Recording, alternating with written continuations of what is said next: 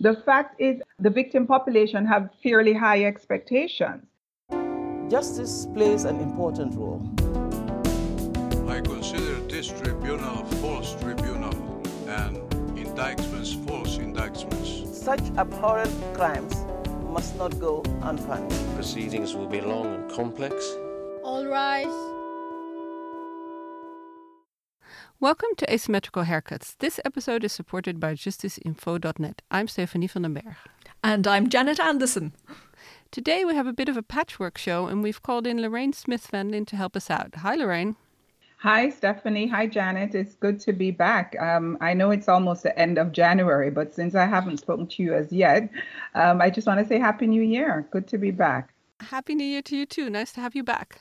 We had Lorraine on before discussing reparations at the International Criminal Court when she was at redress, and we found out that it's a very complex, a bit of a messy system. Um, I think that was a year ago, maybe a couple of years ago, but since then, Lorraine's become an independent operator. She set up Taloa Talks, where she gets the views from affected communities and she amplifies them. In December, we joined her event about the independent experts review of the ICC, where she asked, What does the work of these experts who've critiqued the hell out of this court now actually mean for the victims? They're meant to play a central role in the ICC, participants, and to get reparations after a conviction. It was a super interesting discussion with some of the people, including from the ICC itself, which we don't hear speaking so candidly quite often. So we wanted to reflect back again on what these amazing experts said and to check with Lorraine on what she now thinks.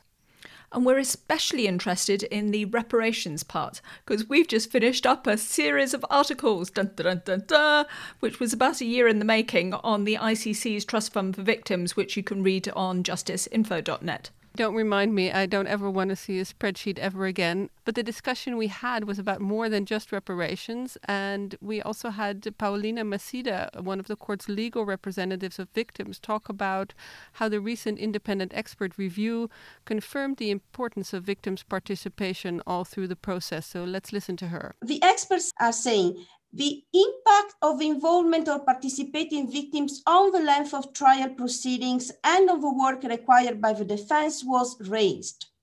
It was submitted that their involvement should be only at the sentencing. And it was also submitted that tying the right to reparation to conviction increased the prospect that lawyers representing victims become a second prosecutor. And here it comes the important part. However, in the absence of concrete examples of these impacts, and in the face of anecdotal accounts to the contrary, in respect of which, there is no basis for suggesting any curb on the right of victims to participate in proceedings before the court.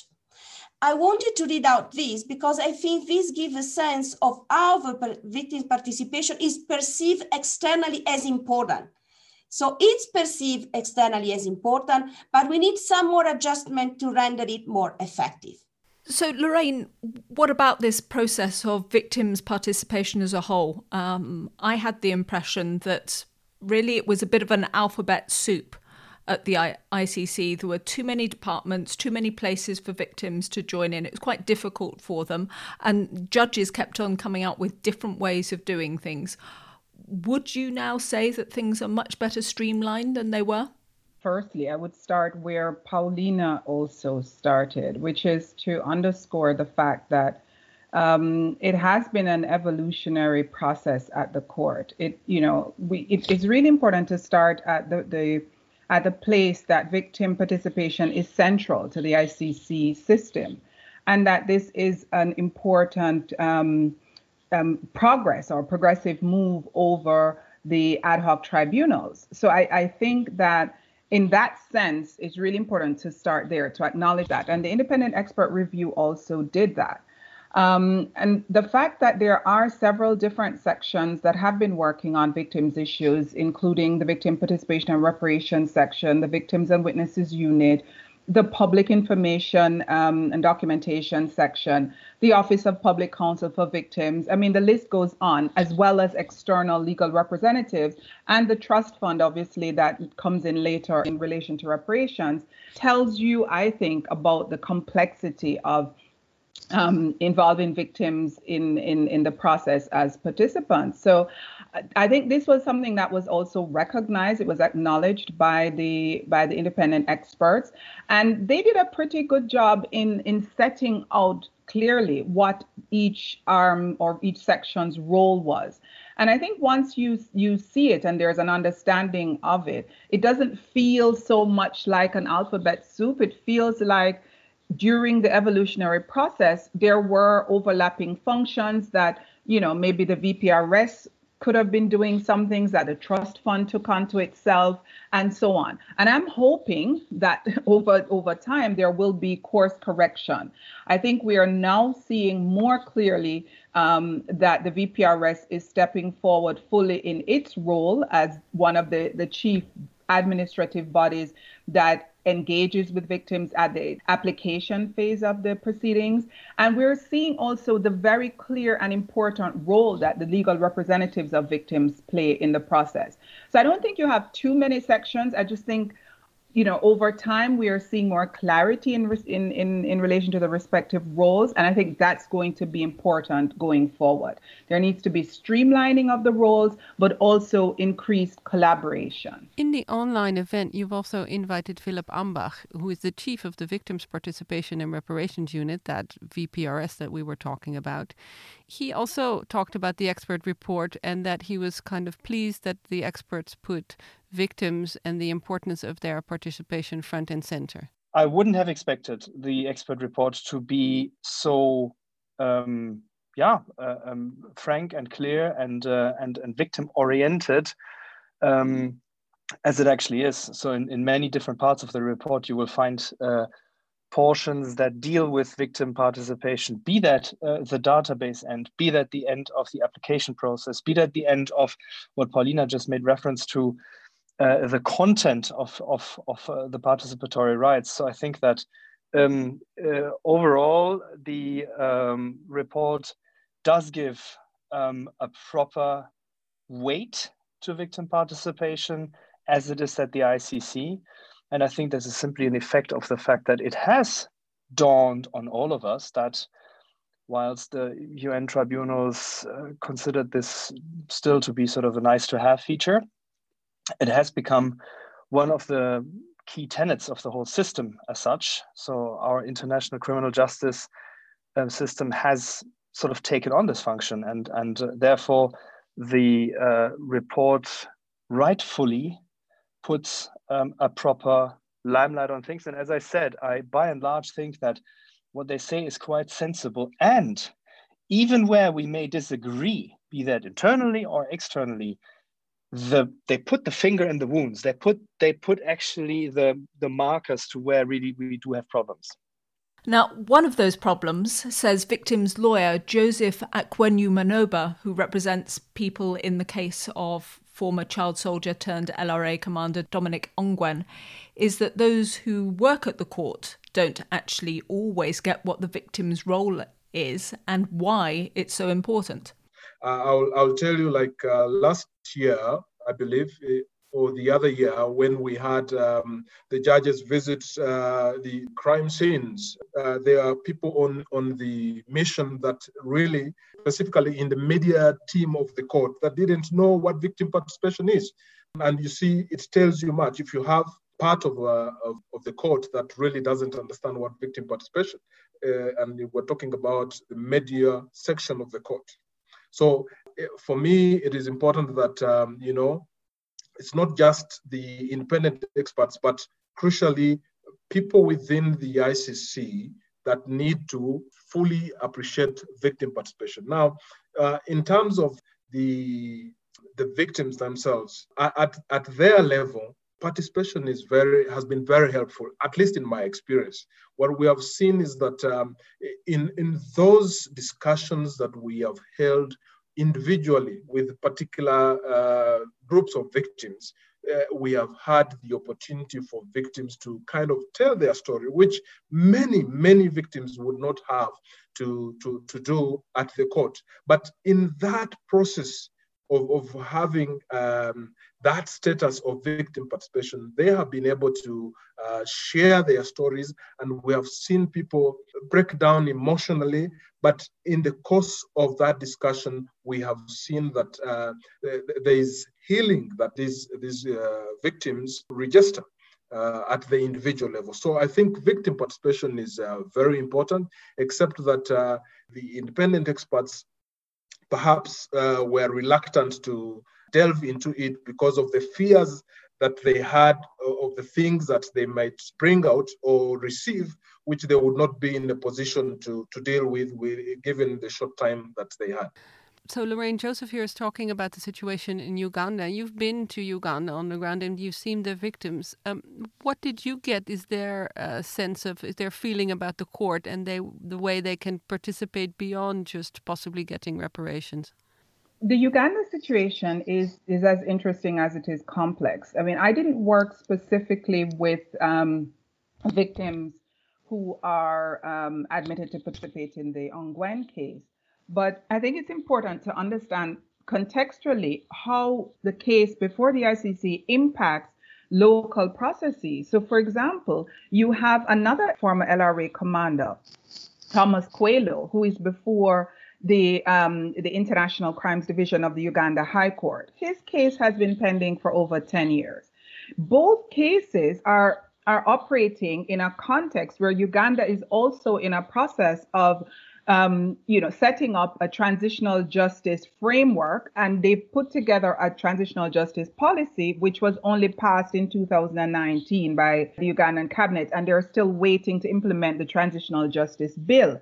So you have an ICC case which represents the hope of a large part of the Ugandan population, the victim population, for justice and accountability, which has been delayed for several years after the, the conflict in northern Uganda. And you have another set that's connected that are still waiting for justice at the national level. And you have a trust fund for victims that has been operating in its assistance mandate in that context only in relation to the, the, the, the persons that are relevant to the ICC situation, not so much um, because they haven't started implementing reparations as yet because we have to await um, the outcome of the verdict in the Ongwen case. But when you understand sort of the contextual framework, you also understand Joseph's frustration to a large extent. The fact is, as he says, um, the victim population have fairly high expectations. And I think this is something that Luke Moffett during the event also talked about. You know, how do we manage expectations versus what is realistically possible in terms of victim participation and also reparations? The other thing that strikes me from what you're saying now, Lorraine, is this understanding that we have to have of the bigger national context in each case, where different governments can have other policies going on. There can be different levels of accountability. There can be different policies towards reparations. And um, I think we'll come on to that later when we talk about the Al Mahdi case, where there's, you know, the Malian government has its own policy on reparations. Then you've got the I, the ICC's one, and so on. So it's it's a really complex environment that any of these interventions are taking place in.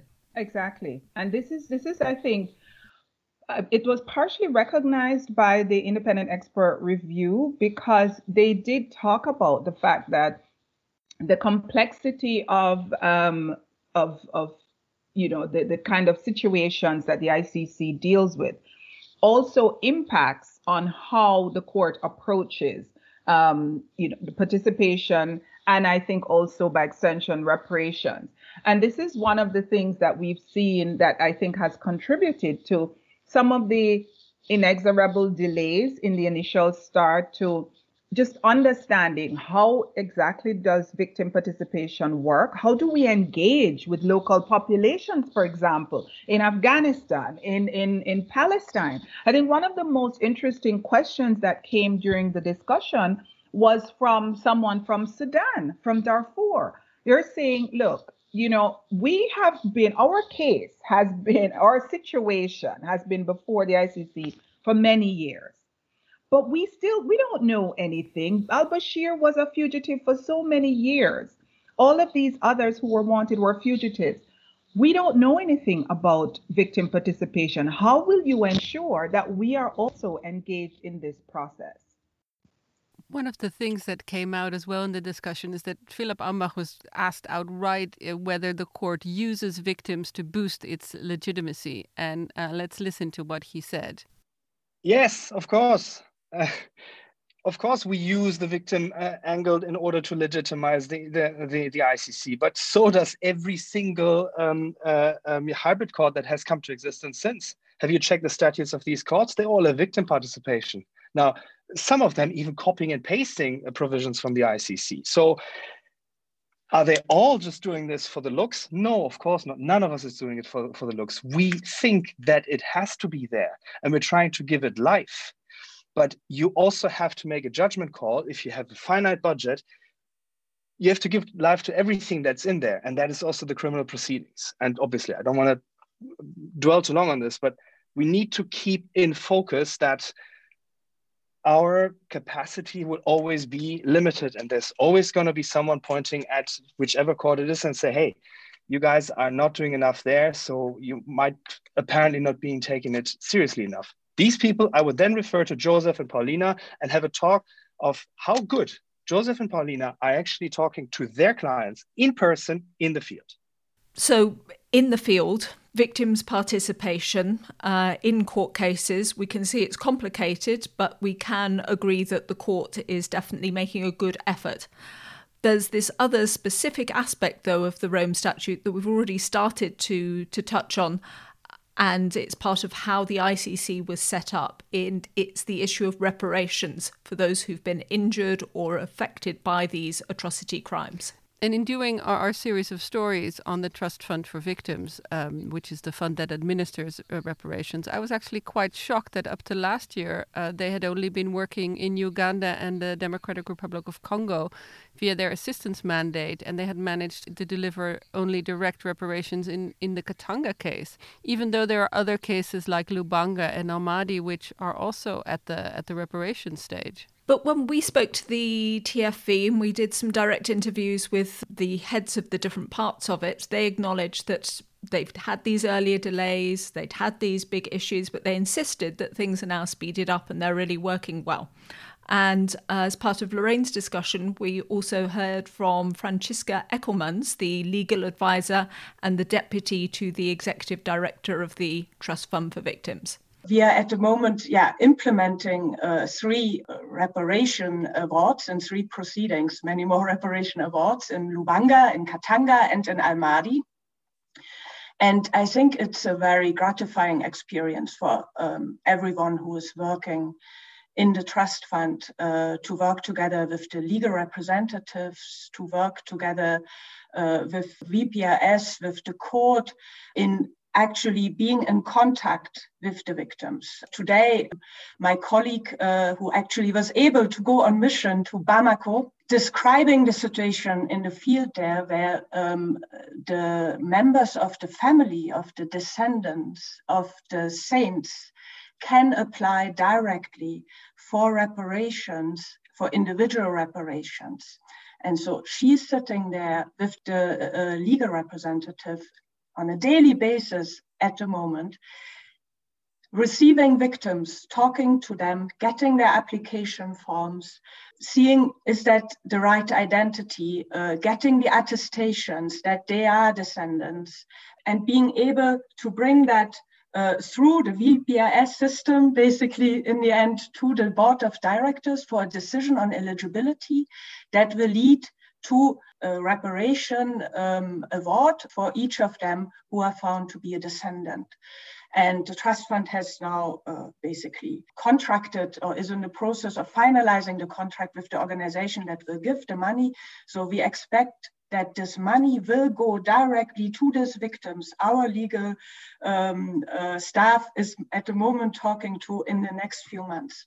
And what is happening is what I think uh, Philipp just described, reaching out to the victims. So we are at a very late stage. Huh? We are the reparation order is uh, already uh, there, an implementation plan is there. Last week, our people on the ground, together with Mama Koite, the chair of the board of directors, made a press statement explaining once more about the reparation program, explaining that there will be an assistance program, as also asked for by the judges. And at once, the people are there and they understand that they have to come forward now if they want to receive the reparations. And that's amazing, basically. And she's just reaping the fruits of that.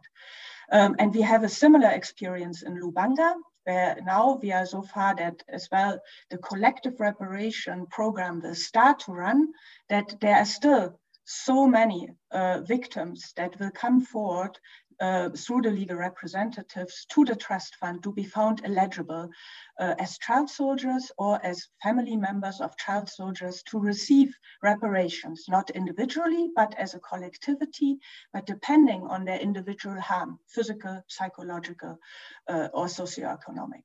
And that will be addressed in a five-year program uh, of uh, that organization selected as an implementing partner by the trust fund. So again, uh, we have uh, this direct contact. We are now even in COVID times. Uh, I think yesterday uh, it's starting that we are again having interviews, and we try to do that now also remotely, assess how that works, because we have to move forward. We cannot uh, wait till we can again just be in Bunia. At the moment, that's difficult because of COVID.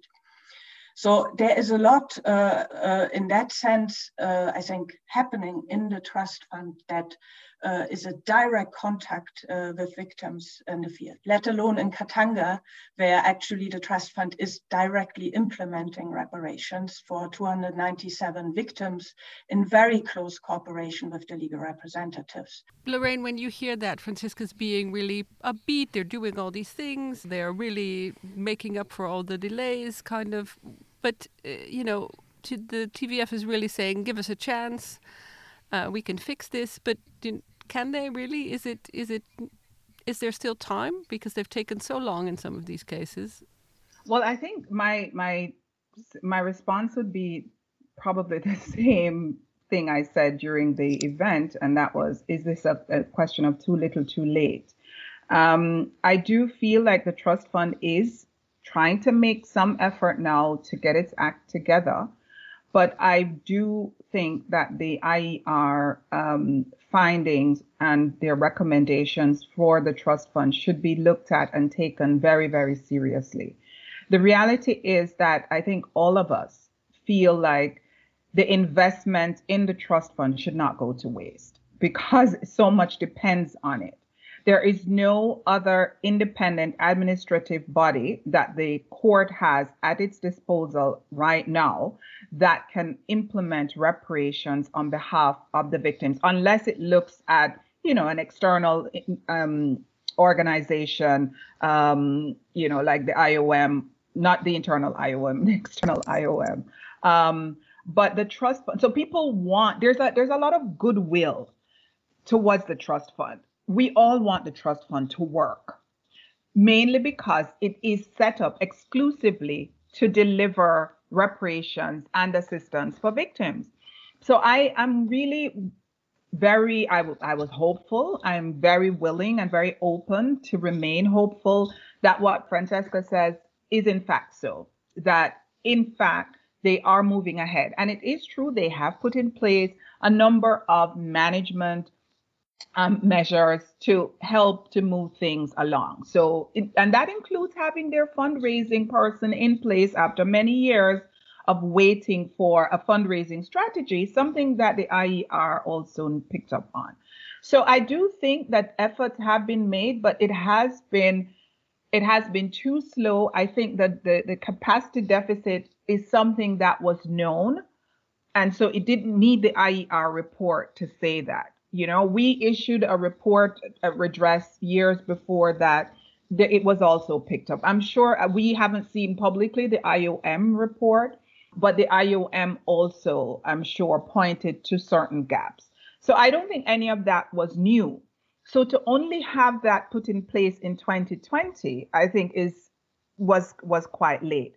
But I'm willing to give the trust fund the benefit of the doubt and say, as long as now things can move ahead, if that works and that you know does what it's supposed to do for the victims, then I'm really happy to see that. And when Lorraine um, references the IOM, that's the independent oversight mechanism of the court that looked at the trust fund in depth, which is a report that is secret that we haven't seen, um, but we have heard people quote from it and, and refer to it, and it seems to be largely a lot of the the kind of pain points that the independent expert report pointed out. This report has also pointed out before. Now, you talked about um, how long it takes. When Paolina uh, spoke in the online event, she also stressed that whatever the Trust Fund for Victims does now, they need to be faster. And uh, she kind of echoed the independent experts report, which basically said that victims sometimes wait a lifetime. We have been waiting for ages before the Lubanga reparation is on the right track now, but we have been waiting ages and it cannot be continued that way. I really think that the trust fund will need to find a way of reorganize itself internally to be more responsive to the needs of victims at the very beginning. I would love to see uh, system programs run since the very early stage when the situation is open before the court, because this could already alleviate a lot of needs of victims in the field and could be an example for possible reparations programs in the future.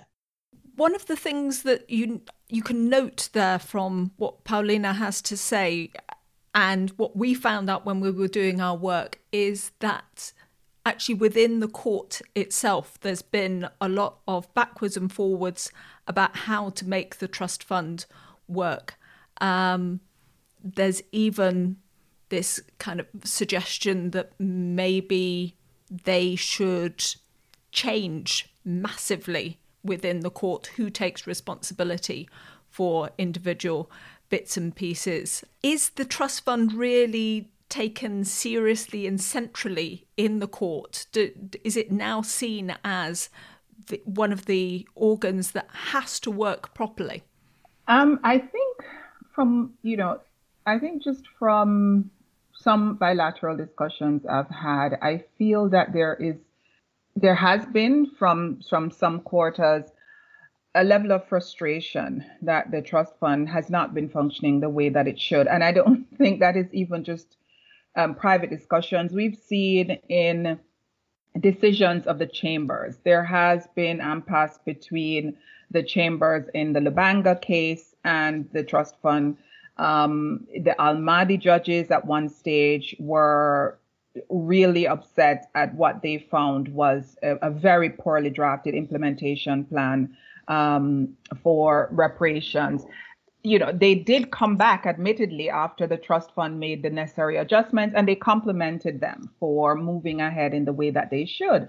But I, I feel like um, there is going to be an urgency to the trust fund working collaboratively in order to maintain its own sense of that it's fit for purpose. Let me put that put it that way. It's going to have to work collaboratively and it's also going to have to demonstrate within a very short time that it is serious about the changes it says that it has made to function efficiently because I feel like persons are not as willing, both within the court and outside, to give that long rope that it had initially or um, you know to give all of that opportunity to find itself and so on one of the people you included in your discussion was uh, dr luke moffett from queen's university belfast a well-known reparations expert and you really had the sense from him that yeah it's come to the end of his rope with how the trust fund is operating. He was quite exasperated about what the fund was doing, and his fundamental view was is it being effective in its assistance mandate? No, he doesn't think so. And is it really just spending more money on staff costs than actually delivering services? I know Franziska's saying, you know, it's all great, you know, it's really gratifying speaking to victims. But when the trust fund hasn't got a proper strategy to actually give stuff to victims, it is actually getting more money for its own staff to carry out. It's like what 3.2 million euros this year, but in the last year it only got 2.6 million euros in donations. So I think like who's the trust fund serving? Is it serving just to pay the staff wages? You know, you know, it's created this assistance program which wasn't envisioned um, in the Rome Statute or by the drafters. It's something that the trust fund created, and they could say we helped all these victims. We've helped hundreds of thousands of victims. But it hasn't been the case. There's been a few thousand victims that have directly benefited from very tiny things that they needed, such as like prosthetics and plastic surgery. Um, and there's some great people on the ground doing that sort of work. But that stuff should have been more focused at the ICC in terms of doing interim relief for victims who are before the court, rather than doing this assistance program, which is tacked on and it's, it's self gratifying. It doesn't benefit victims, it doesn't, because the money being spent is on staff wages and not actually helping victims on the ground. So if we're being serious about doing more for victims, the money speaks, follow the money, and we need more transparency of where this is being spent. Because really, you know, it's all good, nice saying, you know, we want to do more for victims. Well, let's do it. Let's think about developing stuff locally, like we funded locally, um, and seeing how states and also other international organizations can help deliver that. The Ntaganda case is a good one. There's going to be big, complex cases coming down the road with um, Al Hassan and Ongwen if they are convicted. And even the IER report says, you know, you've got Myanmar, you've got Afghanistan situations. These aren't just you know a few thousand victims; these are hundreds of thousands of victims. How are we going to fund this? And I, I think you know we need to be um, again being modest, but also we need to push the boundaries. We need to get people who can pay to pay. You know, like states play a big part in this. You know, a lot of violence doesn't happen without states in some way or another. And so, we, if we're serious about it, we need to think about um, focusing money and um, whether it's creating a dedicated budget line within the ICC budget for reparations, because the trust fund strategy isn't working. It hasn't worked for years. I know they say they do the assistance mandate to help fund reparations. That hasn't worked because if you're looking to get 40 million to cover the three cases already at the court, it hasn't manifested so far. So we need a complete shift in culture and focus. After this uh, long answer, we can't really play that clip without giving you a bit of Franziska's reply. So here is what she had to say to some of his comments. Very interesting to me that, especially in the case of Uganda, where the trust fund has, I think, reached out to about 50,000 victims directly to help them get operations. It's not a small thing. Uh, it's basically to help them uh, in many, many, in many different ways. It's in our reports over the years that this is the point of criticism, basically. That is interesting to me because we are, that was one of the few countries where we were in at a very early stage. We do that now in Georgia. We are also there in Mali now with new assistance programs. And we are thinking about how to make that better. It's out there in the world. How we address these situations is through more, flexibility in getting partners, in getting implementing partners. And we have addressed that together with the registry. And we know that we need improved, better strategies with the help of the of the registry, of other parts of the um, out and of our funding partners to move forward quicker. But we are, I think, there, and I think I explained where we are at the moment and what we have turned around in the last year. And uh, I'm very confident that uh, the Trust Fund is able to move forward uh, with these projects and to help victims um, and address the harm that they suffered. So that's Franziska on the on the specific case of needing to start early. In talks with Franziska and other people from the Trust Fund for Victims for our article about the money aspects that Luke brought up, uh, this fund also stressed that the budget they get from the court is not only used to pay wages of people involved in the reparations and the assistance program, but also very much people who need to be involved in the court cases and the legal kind of administration things they have to do. So they felt that comparing staff wages to what was being spent on the assistance mandate was unfair. On the other hand, the fact remains that the Trust Fund for Victims has gotten over 56 million euros to do what it does, and it has spent 17.5 million on assistance and reparations and 21.5 on staff and admin costs. So there is potentially an imbalance in that if you want to look at it very generally. Now, Lorraine, You've read the IER report. I mean, that's what your discussion was based on. We've read it. They basically say the trust fund should stop doing some of the things it's doing. There should just be more fundraising, which we've already touched upon. And Luke would suggest that they shouldn't even be doing assistance uh, in the way that they, they are, that the registry should take over.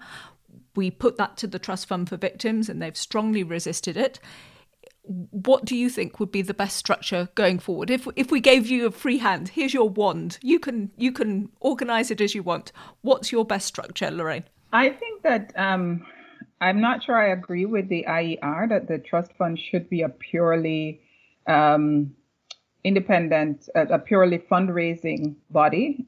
Not sure whether that's their strength since you know their fundraising person has literally just been brought on board and with, with, with fundraising, what we've seen when you're trying to apply for funds is that people want to see that you are also you also know how to administer those funds and you will use it in a particular way.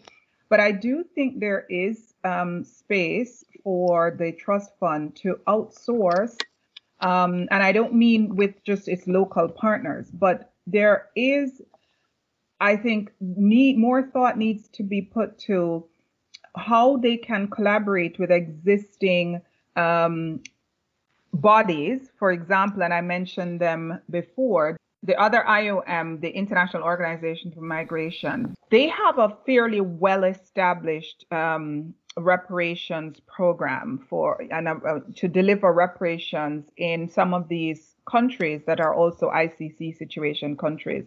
And I do know that the, the trust fund has explored greater levels of collaboration with them. My ideal sort of trust fund would be the Ntaganda approach, where the VPRS continues what it has been doing, which is identifying victims, potentially eligible victims for reparations, registering them in the database. The trust fund shouldn't do that. The trust fund has taken a long time to do it. I agree with the Ntaganda approach. Let the VPRS do it. They have the system, they have the capacity to do it. I think um, I agree with the the idea that the trust fund should do more with fundraising, but I don't think they should become exclusively a fundraising body. In relation to whether they should not do any kind of assistance, the jury is out for me because I feel like unless they decide to do some kind of what we call interim reparations, which is how Luke Moffett puts it, which is to do something for the, the victims in the meantime, pending the final reparations decision. If we don't have the, the assistance mandate, it's it's left wide open. So I feel like there should be that. But I think the trust fund needs to put its energy and its emphasis on implementing reparations and not as much on the assistance and some of the other things that it's currently doing now. So it's a difficult question because we don't have much to go off of in terms of what they really have been doing well. So we can then say, uh, you should focus here and do this a little bit better. It's tough. Well, this is obviously going to be a question that we're going to mill for the coming years and with new cases and the Ongwen case coming up with possibly if he's found guilty over 4,000 victims that are already participating, that's going to be another big reparations question. So I'm sure, I think, Lorraine, you should just be our like standard guest coming once a year to tell us how reparations are going. Well, Thanks so much for that uh, summary of where we are at the moment with reparations. And yes, I agree with the idea of this standing invite to Lorraine to tell us about reparations because it's so important. But um, I bet you there's something that we've missed and that we didn't uh, manage to ask you about. What, what should we have asked you about? I think there's another aspect to this that I want to stress because it might come across as if we're just only bashing the trust fund, and we're not. I think I don't use my time to have these discussions if I don't strongly believe in something. And I do believe that there is scope for improvement and I'm willing to give a chance to the trust fund. But I also think there's it's important to acknowledge some of what the IER spoke about in relation to the judges because um, they highlighted the fact that you had inconsistent judicial decisions and what appeared to be some confusion at the early stages, but that but that progressively, this is in relation to victim participation, that progressively you saw some more clarity in the jurisprudence. But it, what that told me is that a lot of this, in terms of how the participation and reparations um, functions at the ICC, also rests in the hands of the judges. So, for example, the judges in, in the Ntaganda case has really taken the reins in terms of saying, yes, I've heard what you've said. I've heard the objections of all the parties about whether reparations should begin before the appeal process is completed. But we're going to go ahead because we think it's more efficient this way. And these kinds of judicial decisions that are firm, that hold the parties, you know, that has everybody being accountable, that says the VPRS is to do this or the trust fund, I think in the long term will help. Judges play an important role by managing both the participation process and in their oversight responsibility for the trust fund and ensuring that you know we don't languish for five ten years before we actually see reparations delivery so i think that's another important takeaway from the ier report as well that certainly observers like myself will continue to follow So that was our first kind of asymmetrical haircuts question that we ask every guest. What did we miss? Our next, we changed up a little from the last time you were on. So now uh, our question is in the spirit of embracing mistakes. Is there any kind of mistake in your career or thing that you thought at first and was proven wrong and had to adjust your views on? Oh, Lord. Oh, definitely. I think which one should I choose? It has nothing to do with international law, but let me let me give you an example. When I was a prosecutor in Jamaica, I was assigned to the money laundering unit. And it it seemed really interesting at the time, but over time I really realized that it was just not my thing. I mean, it's I mean, it's ironic because that very quote unquote mistake because they moved me to a, a, victims unit and here I am following victims issues. But that thing actually has come back because now I am an advocate as well for very strong asset forfeiture um, proceedings so that victims are able to access reparations because of you know assets seized. So it was a mistake that worked out pretty well. And this is why I say to the trust fund, you can always course correct. And our final question uh, Is there anything that you've been watching during lockdown, listening to, anything that you've got on your bedside table that you've been reading that you'd like to share with the listeners? I'm going to do a, a, a promotion. It sounds really funny, but you're absolutely right. The lockdown has helped us to read um, books that have been on your table forever and you never get to read. And one of them that I've been reading is com- was compiled by Impact. It's a book about the survivors from um, Rwanda, and it's called "And I Live On." You cannot read all in one go. It does take a moment. I've been reading a couple of these survivor stories so that I, you know, I really take the time to not look at the survivors in a sort of theoretical, purely legal way, but you hear them. And it's not an easy read during lockdown, but it also gives me an amazing level of hope because I think, yeah, if they survived what they went through with the genocide, then I think I can get through COVID 19 and homeschooling. So I'm not going to complain. So it's it's helped. Yeah, I think that's a great choice. Thank you. Um, I remember when they launched it, and uh, it's uh, it it's full of great, difficult stories. So thank you very much. Thank you for uh, making time for us again out of your incredibly busy homeschooling and everything else like earning some money schedule that you've got, Lorraine. Really appreciate it. Thank you. It was lovely to see you both. Thank you again. And uh, next year, same time, same place for uh, an update on reparations, I think. Okay. Take care. Asymmetrical Haircuts is presented by Janet Anderson and Stephanie van den Berg. This episode has obviously been recorded at home, but we'd still like to give a shout out to our regular host, Humanity Hub, and we hope to return there soon. Music was by Audionautix.com. We're available on all major podcast apps. Give us a rating and spread the word.